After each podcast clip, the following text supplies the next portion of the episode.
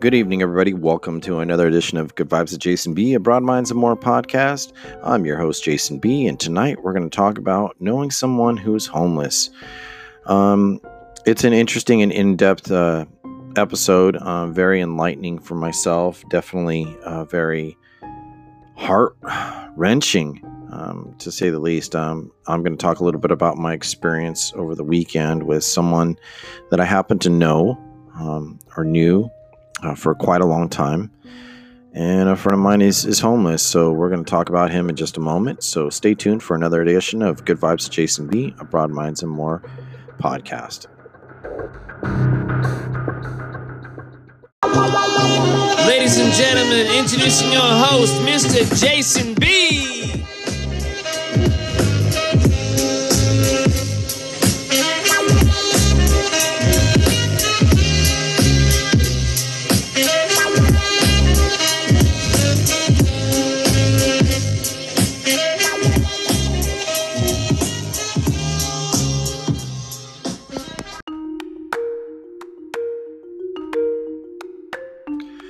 So it's so good to be back on the airways, and uh, thanks for uh, the intro. Uh, thanks PDE Life in Alaska, great guy, great freestyle rap artist. Um, just a you know good person, and I appreciate uh, his intros that he makes for me. And I'm gonna I'm gonna throw him some uh, some bones over his way in uh, in appreciation. So PDE, be on the lookout for some donations. So let's get right into the issue. Um, this issue's or this episode's actually called uh, "Knowing Someone Homeless."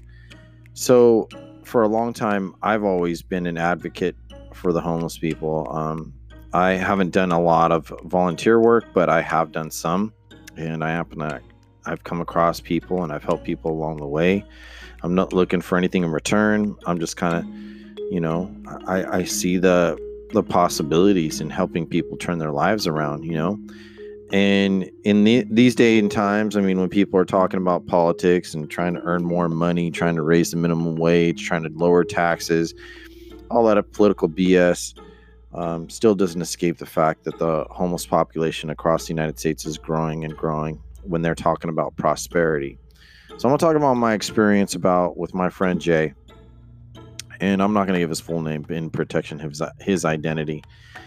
So I ran across this guy uh, last uh, Friday, um, I happened to go the uh, I happened to go to the emergency room on Friday night, and I thought I'd ruptured my eardrum. You know, I was in a room that there's the music was, was way too loud, and it, it just made me crumble. And so I went to go. Uh, I got checked out, and um, then I um, I went to a pharmacy. You know, and uh, that one was closed, and then I ended up having to go to Safeway and uh, they were closed. They were their pharmacy was closed. So, but before I got to the pharmacy that I, I got to go to, I ran across this guy named Jay. I know, and is just that's the first letter of his name. So Jay happened to be somebody that I had worked with for many years at Romano's Macaroni Grill. And he started as a bus person, and then he became a waiter. And he just he was a hustle, you know. He, he hustled. He worked hard. He had a great girlfriend at the time. He he he went he did a lot of great things. You know, he'd been through the he's been through some things, and then uh, a few years back, or actually more than five years, six years, um, he got into a bad car accident um, with a coworker of mine. They were on their way to a party. They're in a relationship, and you know he got thrown out of a vehicle, and he went through some serious recovery. So in his recovery, you know, they had pain meds, and he he kind of got addicted to pain meds, and then from there it just all went downhill. It, it really did. It for him, you know. And when I was talking to Jay, he just rolled up on me. He's like, "Hey, Jay, what's up, man?" You know, and he said, "Jason, hey, you know, I need your help with some legal help." You know, he rolled up on me on a beat up mountain bike and had a tow, um, uh, one of those things that you, you tow kids, little ones in you know, that hooks up to the back of your bike.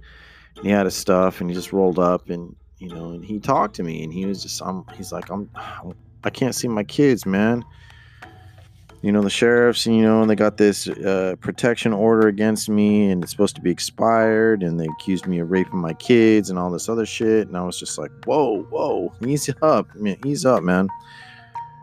so we're talking, and uh,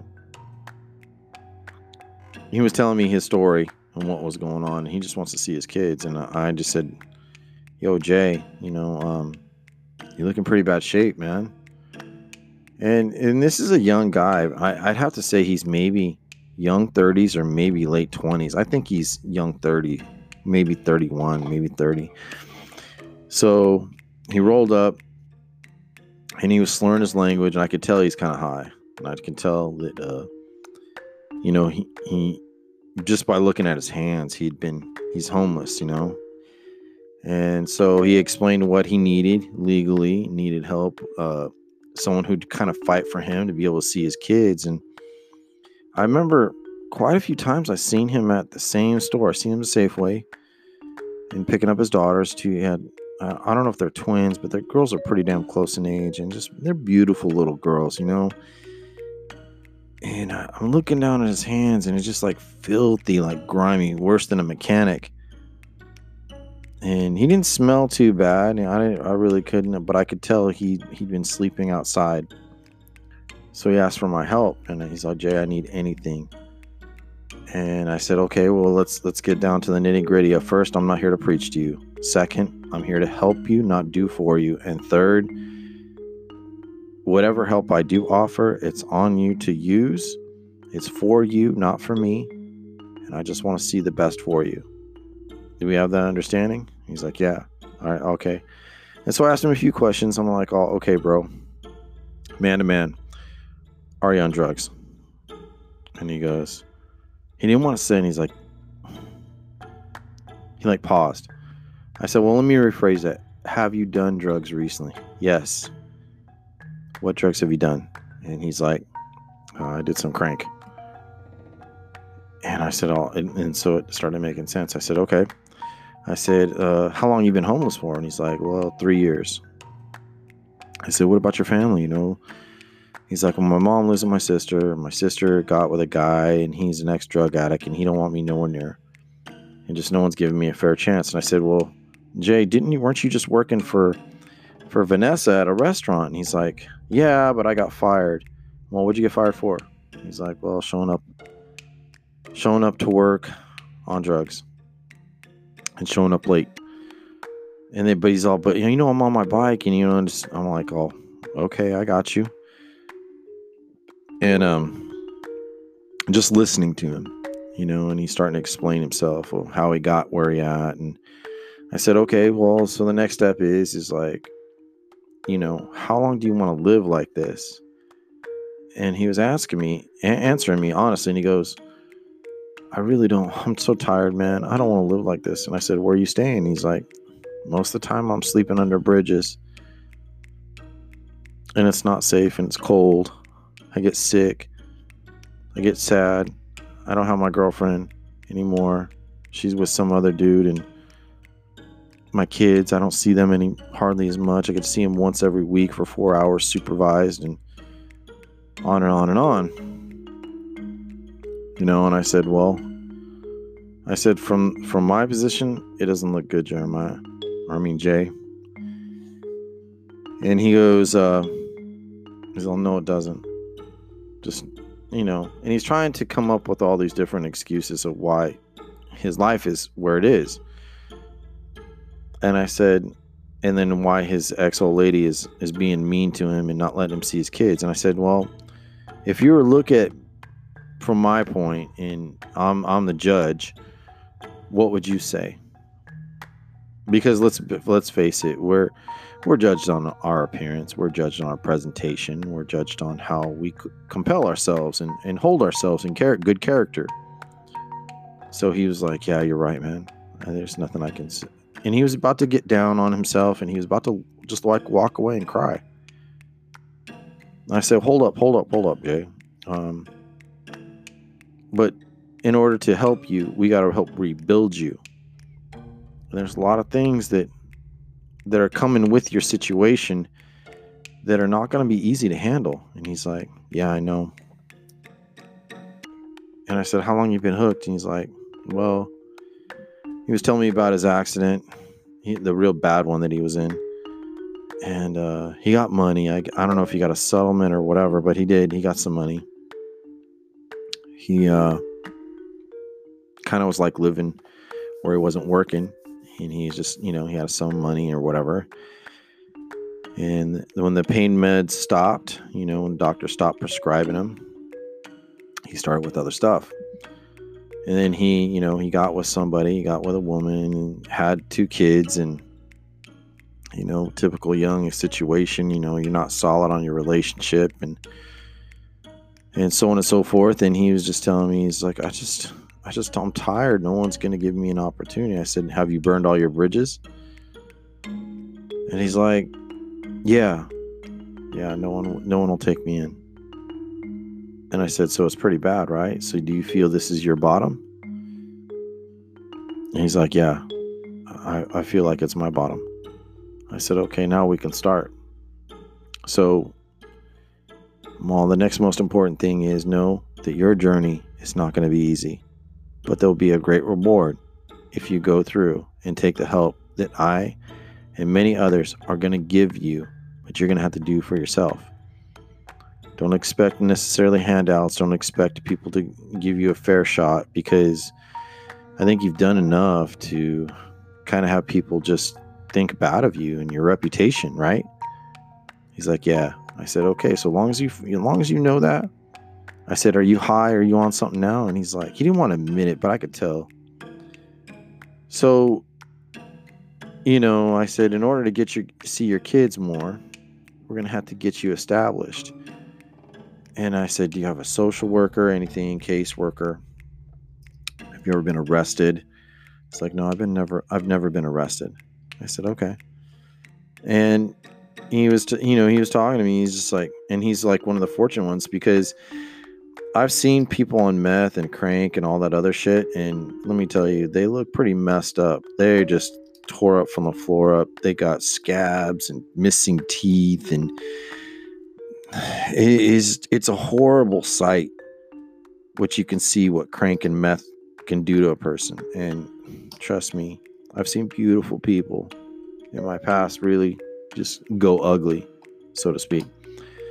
So he's talking to me and he's like, Yeah, my caseworker. She's gave me a list of rehabs that I can go to and help restart my life and training and stuff. And I said, Okay. And I said, I'll tell you what, I'm going to meet with you once or twice a week. And the best thing that you can do is we got to change your circumstances. We got to rebuild you and re and change where you be living and change who you're around, so on and so forth. You know, you got to change the way that you uh, you conduct business and who you work for and what you do, because you're gonna have to walk away from a lot of people, and you're gonna have to build brand new relationships. You're gonna have to build brand new trust, and that's no easy, not easy. He's like, I'm ready to do it. I said, okay. So I said, Monday we're gonna look at your um, your list of, of of places you can go, like by the county and the state. You know, they'll offer and help pay for addicts rehabs when they're homeless. You know, to a point. And my experience with drugs is, you know, um, my father's been a drug addict. Uh, my sister's been an addict. Um, my brother's been uh, somewhat of an addict, but he's actually pretty clean and sober uh, for the most part. And I just known a lot of other people, you know, growing up, and you know, drugs has not been, it's not been um, silent in my family and the friends I know. A lot of people have got just gone down that rabbit hole and never come back. And some people have gone down the rabbit hole and they've come back and they've forever changed. So I talked to Jeremiah and he's just like, I mean, Jay, excuse me well, let's just say it. His name's Jeremiah. So we're get right down to it. So I, I talked to him and, um, you know, I, I just kind of said, you know, I'm going to be, if you have one sober friend out there, I'm going to be it. And we're going to build more sober friends. And we're going to build a solid group. But in order to do that, we got to build a solid you because it's easy to fall right back into your your circumstances. So he was like, "Yeah, I'm I'm I'm down to do that." I said, okay, Monday after five o'clock, we're gonna sit down and we're gonna talk about this shit. You know, we're gonna talk. We're gonna have a conversation, and we're gonna get him right, so to speak. And um, you know, it, it was just heart wrenching looking at Jeremiah, you know, because he still looks young. And this is an issue that's not easy to talk about, and so many people talk about. So he's willing. He's hit his rock bottom, and I don't know. I don't. I don't necessarily trust him, but I don't necessarily not trust him. If the man says he needs wants to get help and wants to change his situation wants to see his kids, so be it. So I went over and talked with him. I said, okay, we're going to check you. Are you willing to check yourself into a rehab and intake facility to get you clean? And he's like, whatever it takes, man. Whatever it takes. And so I'm in pain trying to talk to this guy, and I need to go to the pharmacy, and, you know, my ears hurt, so to speak. And gave him my phone number, text him, everything. And so we're to see what's to happen tomorrow. But this is only just the beginning of the story, you know, and it's not just about, you know, Jeremiah. So it's interesting when you don't know a homeless person, you, you, like you see him, it's easy to kind of ignore them and kind of just brush them off the side. They're dirty people, and you just hope to God that that ain't going to be you, you know? and I just may I I I purposely a lot of times I avoid the homeless. I avoid looking at them. I don't want to acknowledge them a lot of times, but I know in my heart that's not the right thing to do. And the homeless population in the United States is growing in a drastic rate. People are losing their jobs, and there's no jobs necessary. The creation of jobs are for the youth creation for the jobs that are the workforce that already exists, it's like a limiting thing. And I really strongly believe that. You know, I mean, who's really going to give a chance to someone who's 50 years old or 40 years old or 35 years old to retrain them and put them in a tech industry or put them in a valued industry, you know? And then let's, and then they don't want to pay. The big companies, small companies, they don't want to pay you unless you have some expertise that can't be ignored. So, and that's that's a reality. And so my question as I was talking to Jeremiah was more like um you know, how did you get to this point? You know, you had a family. You had people loved you. People cared for you. You're just pissing it away. So we're going to talk about that in our next segment, and we're going to take a brief little break.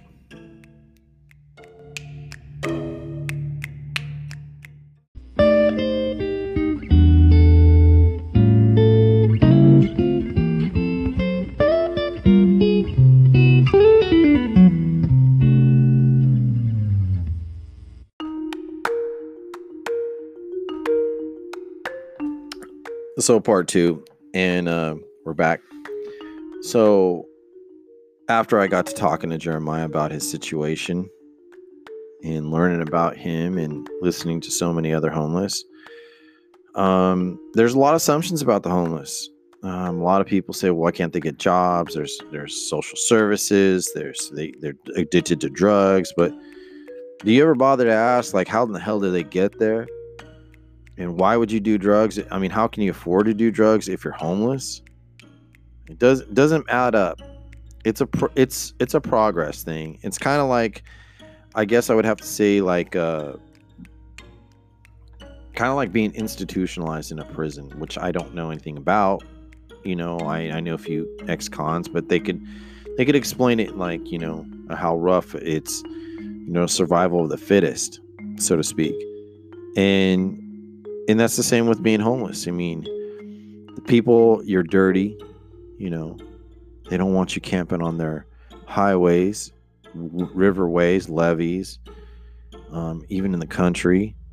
um, next to buildings or sleeping on streets, people get disgusted by it.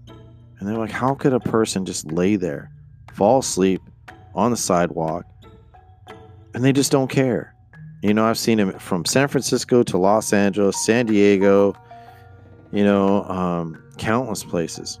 I've traveled a lot of different places, and uh, it's all the same big city, little city, small town, you know, whatever, village.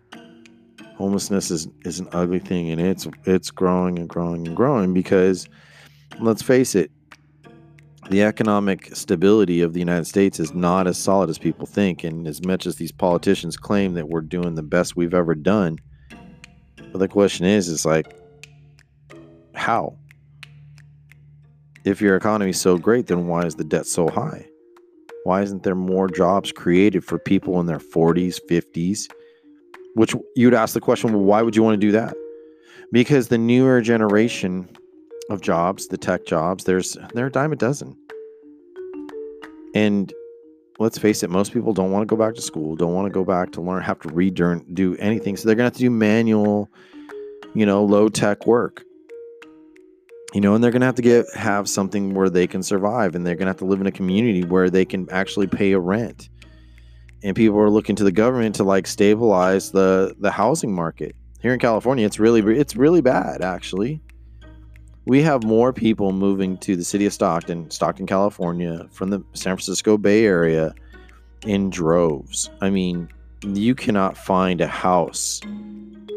Um, I don't think you can find a house under like 150, 200,000. That's you're you're going to get into a starter home and it's not going to be in the nicest of area and you're going to have to do a lot of work.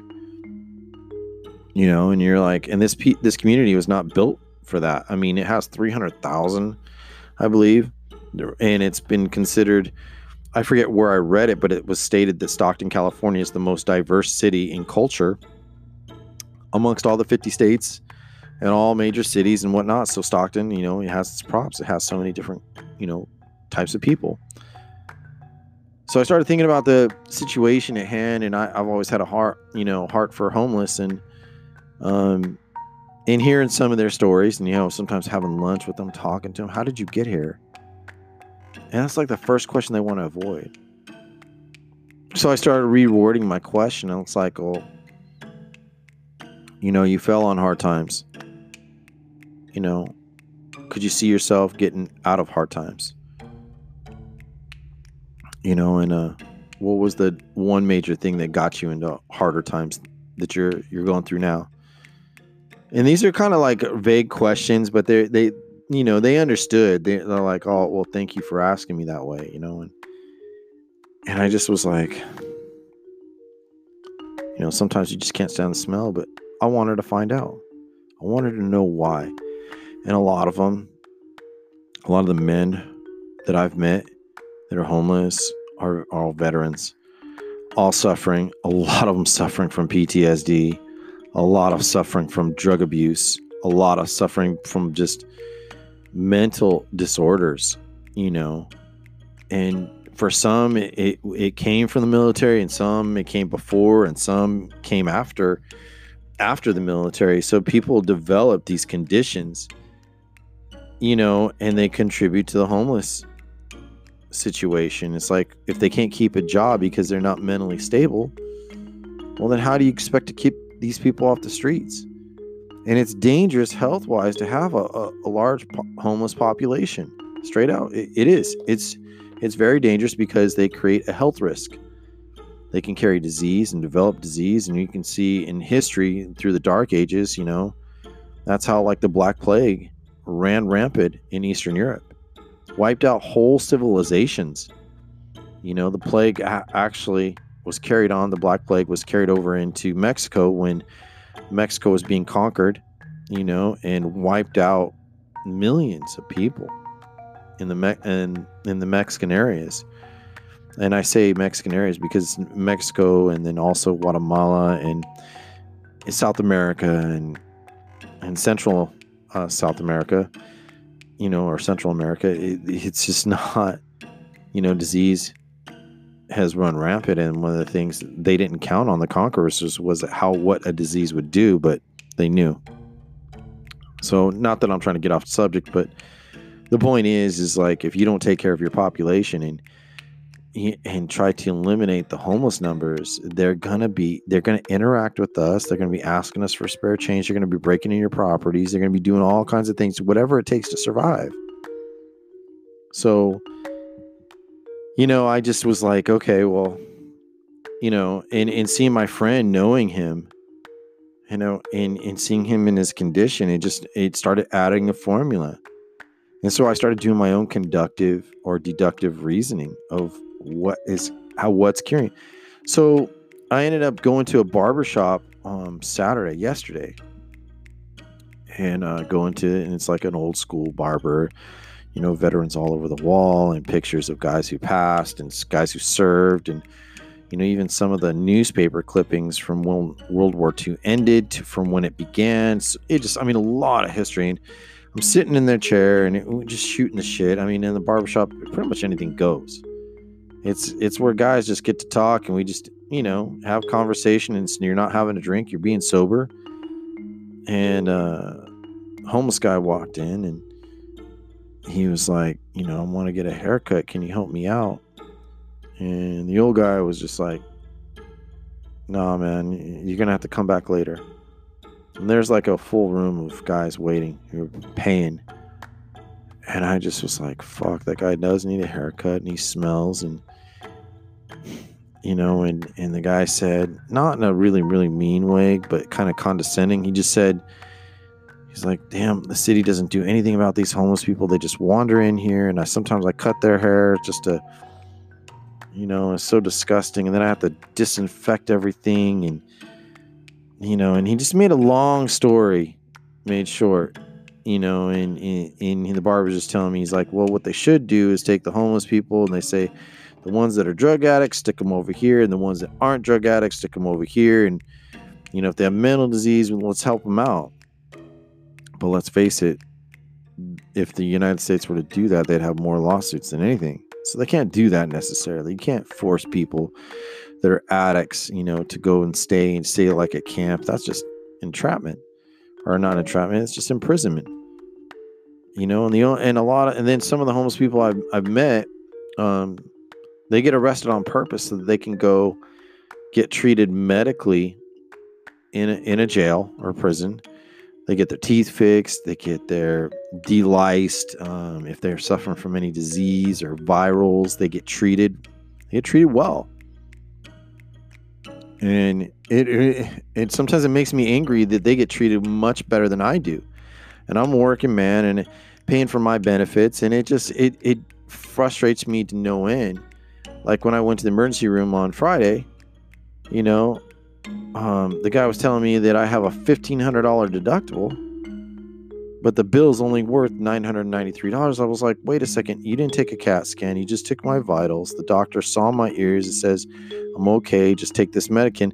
Medi- medication. I didn't have a private room. I didn't have anything. So $993.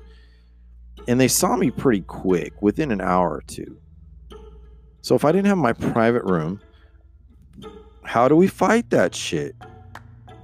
But you get a guy who's homeless and they get arrested and they get treated by medical staff by the county hospital and they they make them all right. I mean, maybe not completely, but they they put them in a place and they they put them in you know, but there is it's dangerous being in prison or being in being in jail. You know.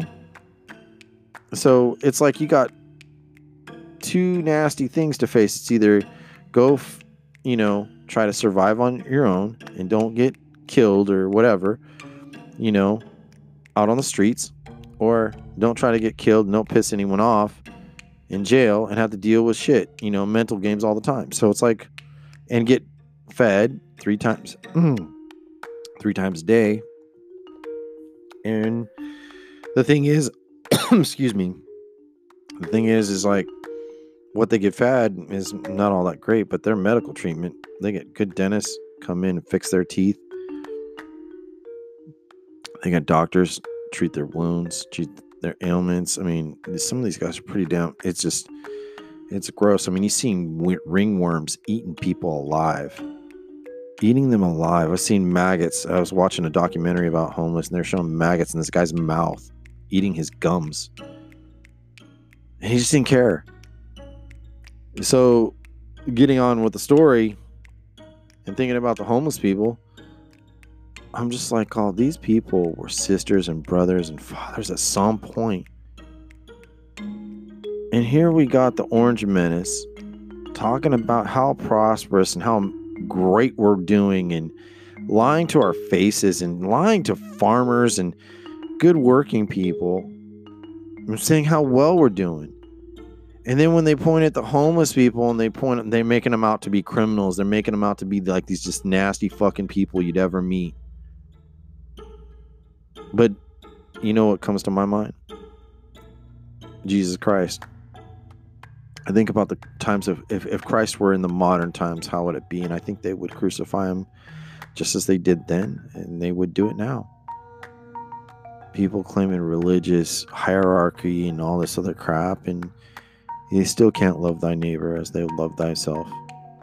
They say because you're an addict, you aren't worth it. You're just going to screw it all up. You're another statistic. And then to make it worse, these people get hooked on drugs to deal with their emotional stability or to their condition. They're they're getting on drugs to, you know, to not feel anything. Now, how different is that from the working class and getting prescription these prescription painkillers or smoking weed or whatever? Now, I'm not talking shit against cannabis or anything, but they're trying to escape their situation. They're trying to mentally and physically escape. And then some people just commit suicide and it gets worse and worse. And and then they're making people sick. It's just a not and then it's so bad right now to where a lot of people are afraid of losing their homes. So I know some people working two, three jobs just to maintain a one bedroom apartment. You know, and that, and I'm not gonna lie. I'm gonna I'm gonna tell you that that thought has crossed my mind. I have thought about, well, what if I got fired? What if I lost my job? What you know, where would I be? My mom can't always back me up. And then to make it harder, I've got two kids that depend on me, and then I have a woman who depends on me too. And she straight out said, "Baby, you just gotta you gotta make it work." And if I fail, if I give up, if I just say fuck it, or if I just cop an attitude with my boss, or or if I just do the wrong thing and I put myself in a bad situation. So it's like a fear. You know, sometimes you're just willing to take anything that's going to help solve the situation for now. Not alone, I mean, let alone that that's taken away from your life force. You know, you got to think about that. You know, some people can't find jobs in the in this modern age they're not trainable you know they did their time and there's people there's I've, I've seen more and more homeless that are senior citizens that worked their careers worked full-time jobs got pensions and still can't afford to live in a bedroom rented out or a studio or one bedroom they, they just the, the funds don't match you know the needs you know my godfather he's getting ready to go homeless. He's so overweight, you know, and he's he's whacked out of his mind too. You know, he can't work as a mechanic anymore. And he's got some serious distortions and and I pray for him. I really sincerely pray for him. So I'm like, and I'm thinking about Jeremiah, you know, and I'm thinking about him and it's my own situation and just like i mean i know i'm going to be a successful man i'm working at my success daily this is something i don't take lightly you know i'm afraid of you know that's one of my fears is you know that i i can't work no more i can't do it no more 47 years old i got still got a lot of youth in me i still got a lot of mental capacity and the one thing that i have to have maintained is my good health my creative ingenuity and I got to go after it and I can still do that. But let's face it, at my age, a lot of men are suffering strokes, heart attacks, you know, cancer. There's stuff there's there's a lot of men going through a lot of shit. And then you got this thing called gentrification. And gentrification affects us all from community to community, not just the well off cities. Because what it does is it offsets the livable conditions for communities. People go and people instead of like keeping a ghetto a ghetto, guess what? There are investment groups that will go in, buy property, change it all over, move people in for a high price, displacing even more people you know, and not treating the problems, not treating, you know, and is it their problem? No, not necessarily. I mean, realistic, it's your own problem. You should, if you end up in a bad situation, you should fix it. Who can argue that?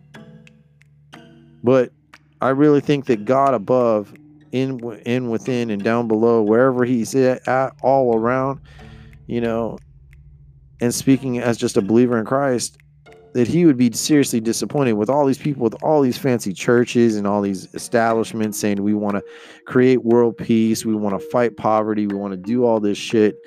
And the reality is is that they don't. They're just telling you what you want to hear. The same thing that I've been hearing in election after election, increase education or do this, do that, you know, make America great. And it's just like, really? And you treat people that are already down like dirt. I've watched homeless people being spit at, had drinks. I've watched them dig through garbage. You know, it's just some of the most disgusting things I've ever seen in my life. And I think about my friend Jeremiah, and I'm like, oh man, this dude's been homeless for three years. And he's got two little girls, man. He's got two little girls that are beautiful, man.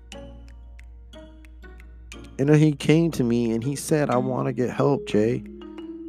I don't want to live like this no more. I just want to see my babies. I don't want to live in fear. I don't want to I don't want to be homeless no more. That's the first time anyone's actually reached out to me seriously and said, I am in a really bad, bad situation and I need your help. And I think about how many how many no's did that man have to go through? How many people just remember all the shit that he's ever done? How many people remember all the fucked up things that they've ever whether stealing or or fighting or just getting themselves in bad situations, bad choice after bad choice. It's not an accident. It's not a mistake. Mistakes are are not results of of of choices. They're results of choices that that you know is a gamble. Simple as that. I don't believe in mistakes. If i make an error guess what? It is an error. It is a failure on my part and i have to answer to that. And when i go to work and when i do my thing my bosses depend on my integrity my word that i will fulfill the needs straight out, you know? So it is a pressure situation. And I only make so much money. And I'm looking at all the things that I possess. You know, I have big TV, computer, whatever, and all this stuff. And what does it all mean? It doesn't mean shit. It's just for a lot of it's for entertainment, some of it's for work. It doesn't mean nothing. I could be in that same guy's position. I could be there if I just gave up. And I think about my 12 year old in the next room over, about the dad she looks up to, the dad that she loves. And I'm thinking about my two year old and the same thing. And I put myself and I'm thinking, you know, in Jeremiah's position, I do drugs so I can escape. So I, I'm just going to survive the next day and I'm going to fall asleep and it's going to get better somehow, but I just don't want to feel that pain. So I'm like, and then you hear like in the barbershop you telling and you're hearing all these guys why these people end up homeless, why it's just like so much misinformation, just just being taught wrong, being informed wrong. Now, I'm not saying that you can fix every person, but there are definitely things that we can do within our communities. We can fight the inflations. Stop raising your prices so much. Localize your supply. Stop depending on things that come from China. Start creating and making things that they want to replicate. Let's face it, every country in the world literally looks to the United States for creativity, ingenuity, um, the standard of success, freedom, so on and so forth. We hear it all the time. People from all around the world want to come here and live here and escape the oppressions they live in their native countries. That's a fact. We can't deny that. You know, why do you think the border issue and immigration has been such a big issue for the last, I would have to say, immigration has been more of an issue in the last 30 years than ever before, worse than ever before and they're deporting people like faster than you can blink. There's people, kids being separated from their families. Families, you know, there's moms and daughters and, and dads and kids, and they're risking everything. And there's people even drown. I remember reading a story I was crying about probably last year, and it was a Mexican dad who tried to cross the Rio Grande, and he wasn't such a great swimmer, and he drowned with his three year old on his back and seeing those pictures just tore me the fuck up, man. Let me tell you. Young guy, maybe 19 years old, thought he could swim. High water season. Probably water was probably cold. Currents were too high. They couldn't even rescue him. They washed up on the shore with a little girl. And you see the picture of him. It's like you see the little girl's head covered and underneath the dad's white t shirt. And he's face down in the mud and that should never that that that haunts me well people willing to risk it all you know and and we should love thy neighbor. We should help each other out. And you do need to be more regionalized. You need to be more marginalized with where you shop how you do business and where you even work. Help each other out you know?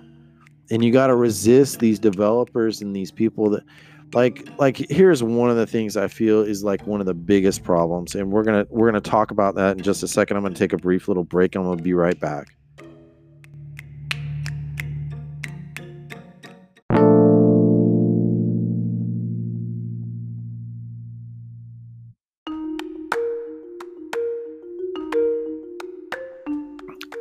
okay back from our break and I almost lost my train of thought what, what I was going to talk about again in regards to this issue. But I mean, there's so many things that feed into people being displaced, not being able to survive, you know, and people promising the world. When I see these, like these political debates, not once, not once did any of these Democratic nominees discuss about the action. They're talking about healthcare that's I get why they're saying it. But our our economy is in shambles, man. We don't make nothing. We import more than we make. And the only thing that's really keeping us alive, it's not the it's not the tech industry. It's agriculture.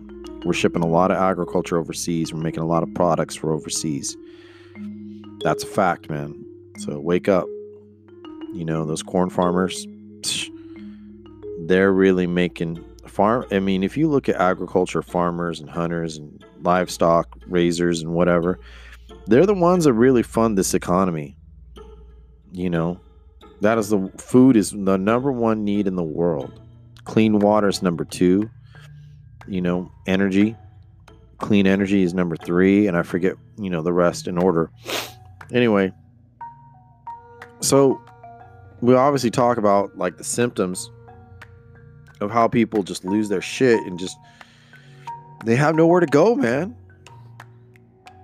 And I remember like when Obama took the presidency and he was just like, "Oh, well, we're going to retool America and we're going to re-educate." Then just like this flood this flood of schools popping up and taking federal money and then people get these like little jobs like uh, x-ray tech and lvn and guess what the industry flips and the industry says, well, guess what? Especially, I'll give you an example in the hospitals. A lot of friends in the hospital industry and the medical industry. My friends would be like, oh, I have to go get my bachelor's degree to continue working. I'm like, what? You just went to school. You went to be a tech. Well, I can't. They, they're not going to work me as a nurse or an LVN in the hospital because they feel that the nurses can do, registered nurses can do more, and registered nurses have to get their bachelor's also. So my friend's like, I'm, I, I went thirty thousand dollars in the hole for a two-year tech school, and now I got to go to two more years of a four-year school, and to just to be able to work period at a low level. And then you know i see like doctors they're not even employees of the hospital. They're like third party contractors you know? They're, they're contracted to from the hospital or to the ho- hospital for a certain period of time and they treat people like it's a like a con- conveyor belt man and, and they charge a, an ass load of money you know? And so let's get right back into it. So the politicians are promising, oh, cheaper healthcare. We they're ripping us off. Yes, they are. But they're not talking about the the creation of ind So we're back again, everybody. And uh, sorry about that. Anyway, so we got a lot of politicians just, you know, saying a bunch of stuff and then promising the world. And I just don't think they're doing it. I think it's just going to have to go back to the drawing boards, period.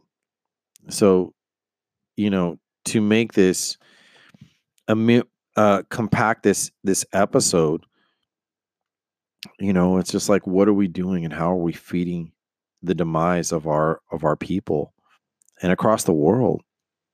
You know, we are not the pro- most prosperous nation that people make us out, and yet we have a lot of freedoms. We have a lot of abilities. We have a lot of possibilities. And guys like Jeremiah and and kids like him are just getting lost in the cracks.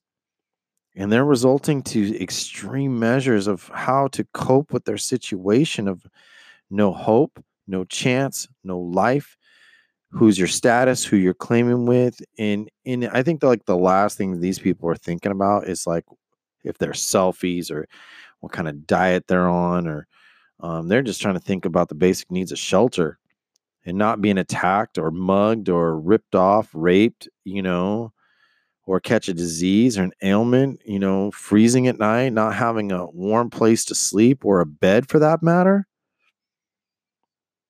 And people look at, you know, the eyesores of homelessness, you know, along uh, along California freeways like 99 and Highway 5 and 580, you will see in di- in different spots people on hillsides, levee sides or whatever embankments, tents, and things like that. And you're going to see at six o'clock, you're going to see like campfires started so they can cook and and so on and so forth. And it's like where are they getting their water? Where are they getting their food from? Where are they going to the bathroom? I mean, it's just a non onslaught of conditions. So people have to create some kind of um some kind of outlet, so to speak, to help relieve the pressure, to help fix your people. I mean, they, the, I mean, you got Republicans saying, "Let's make America great again," but it, I don't see real help of helping these people out of their situation, and because they're looked at as an, a liability. It's a fact, man. So, I'm wondering out there, all of you listening, how many people you know that someone is homeless? Someone you grew up with, someone you're related to, someone you were maybe involved with in a relationship, you know? And your kids aren't going to rescue you out of your situation. I mean, people are worried, worried about how long they're going to live, but you're not guaranteed till tomorrow and you're not guaranteed prosperity. And you got to go hustle. And there's a lot of people talking about entrepreneurship and creating, you know, it what I feel like when people talk about entrepreneurship, I laugh my ass off because I'm like looking at these people like you're fucking crazy. You're crazy, man. You're talking about being an entrepreneur and you are just trying to real estate develop. You're trying to flip homes and double the price of a home and make it not affordable for people to live. You have out of state investors owning apartment complexes and telling the apartments tenants like, hey, we're going to remodel, we're going to boost your rent. My sister's a perfect example. She was paying like I think it was like 1400 or 1500 for a two bedroom. Now she's paying up to almost like I think 17 1800 dollars for a two bedroom. She's paying more for her two bedroom than a than someone who owns a home for a three bedroom, you know, that pays maybe up to, I think I think some mortgages I see up to 1200. I think the most expensive I've ever seen was like someone who pays 5000. That's somebody who has like 3000 square foot home, the pool and the whole nine. And where I live. What's wrong with that picture? Rents are more expensive than mortgages and carry much more penalties. And just even qualify to even get in many apartments, you're gonna have to go through a criminal background check. Check. You're gonna have to go through a rent check. You're gonna have to go through a credit check. You're gonna have to. They're gonna tell you how much you make qualifies you and doesn't qualify you. It's it's that simple. They got it down to a science. They can calculate their algorithms of how much profit margin they can make. And where does it go? Where does it where does it do? It does absolutely fucking nothing but make somebody's monopolies grow.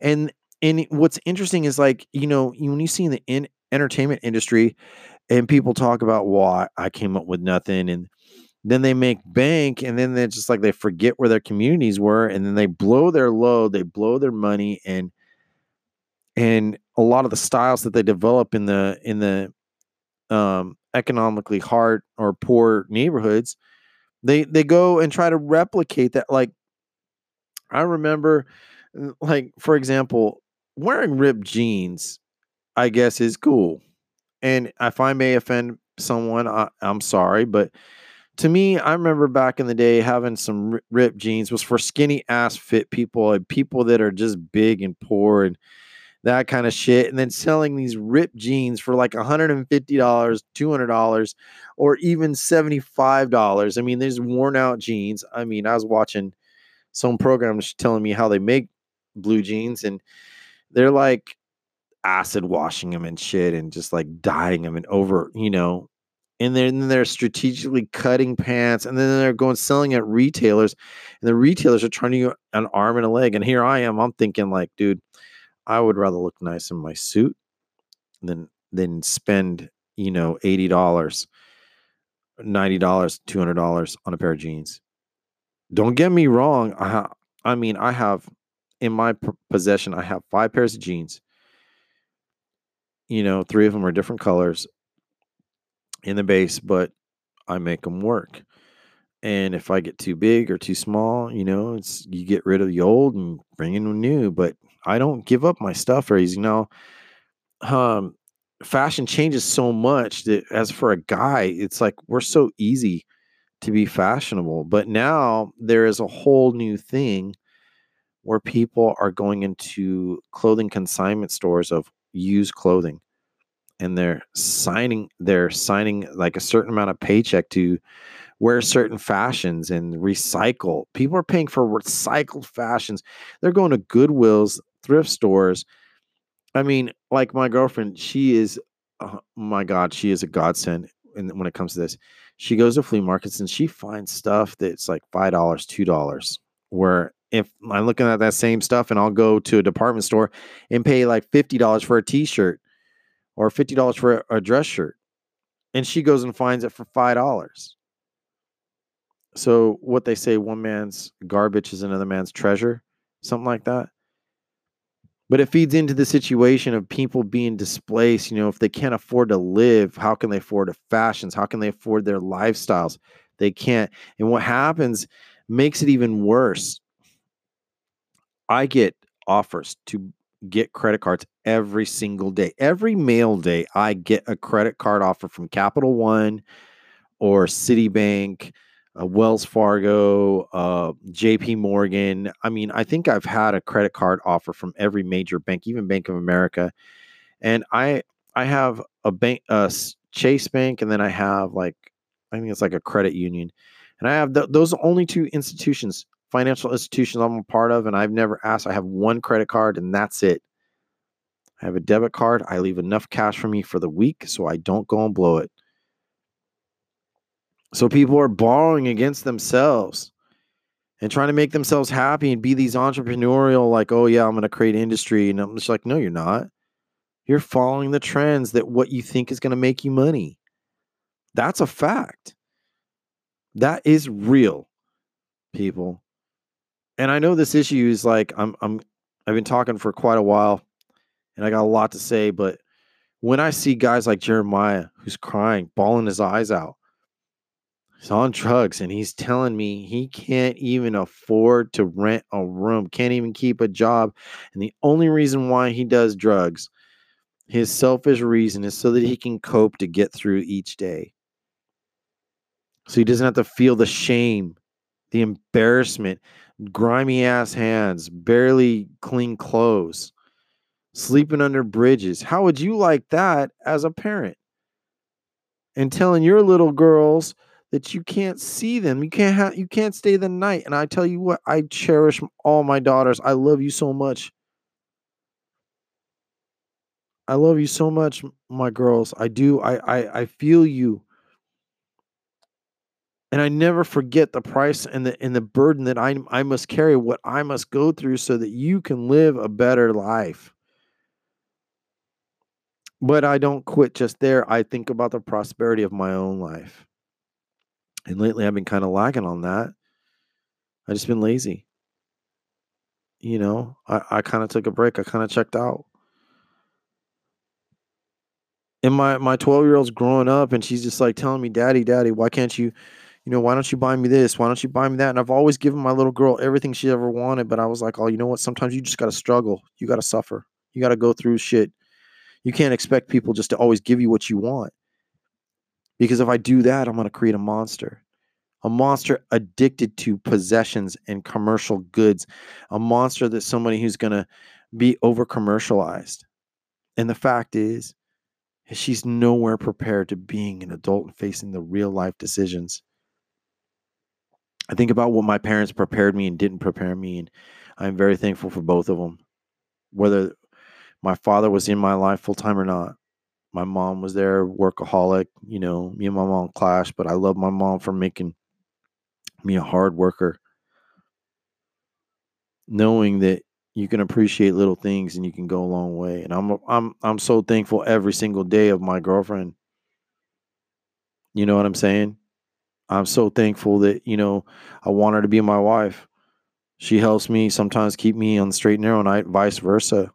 She does more for me than I than I realize. And I owe her that gratitude.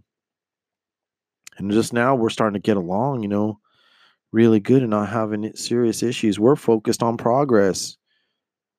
But I think about all those other people who are not focused on progress. They're just focused on just get by today. Just let, let me not have to you know, I'm gonna have to suffer. I'm gonna go through having to eat top ramen for the next three days. That 59 cents a cup of noodles, so I can use the that whatever 40 50 dollars I was supposed to use for groceries to use it for the rent or use it for PG&E or gas, electric, you know, or or even gas for the car or, or insurance. Promising your kids I'm gonna give you a better life, but the thing is, is like you think about guys like Jeremiah who just gave up, stopped, got addicted to shit now he's crying for help. I think it's a pretty I think it's a pretty bold and important thing that we need to take personal possession of and accountability for. I think that it's more like this is my challenge to every single freaking religious institution out there. If you are going and preaching out God's will and God's grace and God's love, then you need to be helping these people in a serious way. And I'm not just talking about you know organizing a soup kitchen. I'm talking about let's house some of these people. You got big, you got big ass mausoleum, you know, multi million dollar churches. You know, and I, I think like about guys like Joel Osteen uh, in who's in Houston, Texas, and he's got like thousands of followers. But I think about and I hear about all the people that are homeless in, in Texas too. I think even in my where even Stockton, they have these big churches, these performance theater style churches and, and they they don't home house anyone. They don't help anyone. They help people in divorce recovery and, and sure I'm, I'm i'm glad that that's all great but the people that are suffering on the street and then they go bigger about politics and trying to make that the religion is in the politics and the politics is in the religion and then they can't figure out why they can't get along and then they create this more havoc trying to blame someone else for the why the economy is going voting for this politician who's a jackass who doesn't know what the hell hell's up and know how to shut his mouth and just do the work. Politicians are not our answers. Never have been. The two party system never been that way. So what I want to go with and I, I want to end this uh this particular episode with thank you for for all you who've bared with me to listen to it all, but it's a pretty in-depth issue is I want you to leave with the instance that it's not some you're so much giving a twenty dollars to a homeless man, but I think that reaching out to the organizations that really do need your help. uh, You know, if you have a business hiring someone that may be less desirable, maybe your best worker, you know, understanding that these some of these addicts, they it's it's gonna it takes them years to get off of that shit. Having some leeway, having some empathy. I'm not saying to feel sorry for everyone. Give someone some training and you know, and stop subscribing by the masses to things of overpriced and overinflationed goods and services, including medications, uh, doctors, um, you know, services, going to a restaurant. I mean, let's face it, was it last week I was in San Francisco and I paid $140 to go eat at this restaurant and it was Italian food and and it was like the food I paid for I could have made better myself. So um to end this, I just want to say that if you know someone displaced or meet people, let's help make solutions. Let's find pathways. This is uh, Jason, uh, your, your host with Good Vibes with Jason B. Um, a Broad Minds and More podcast. I'm looking for your input. I'm looking for your influence. If you took in time to listen to me, thank you so much. You all have a wonderful day, and wonderful week, and uh, thank you.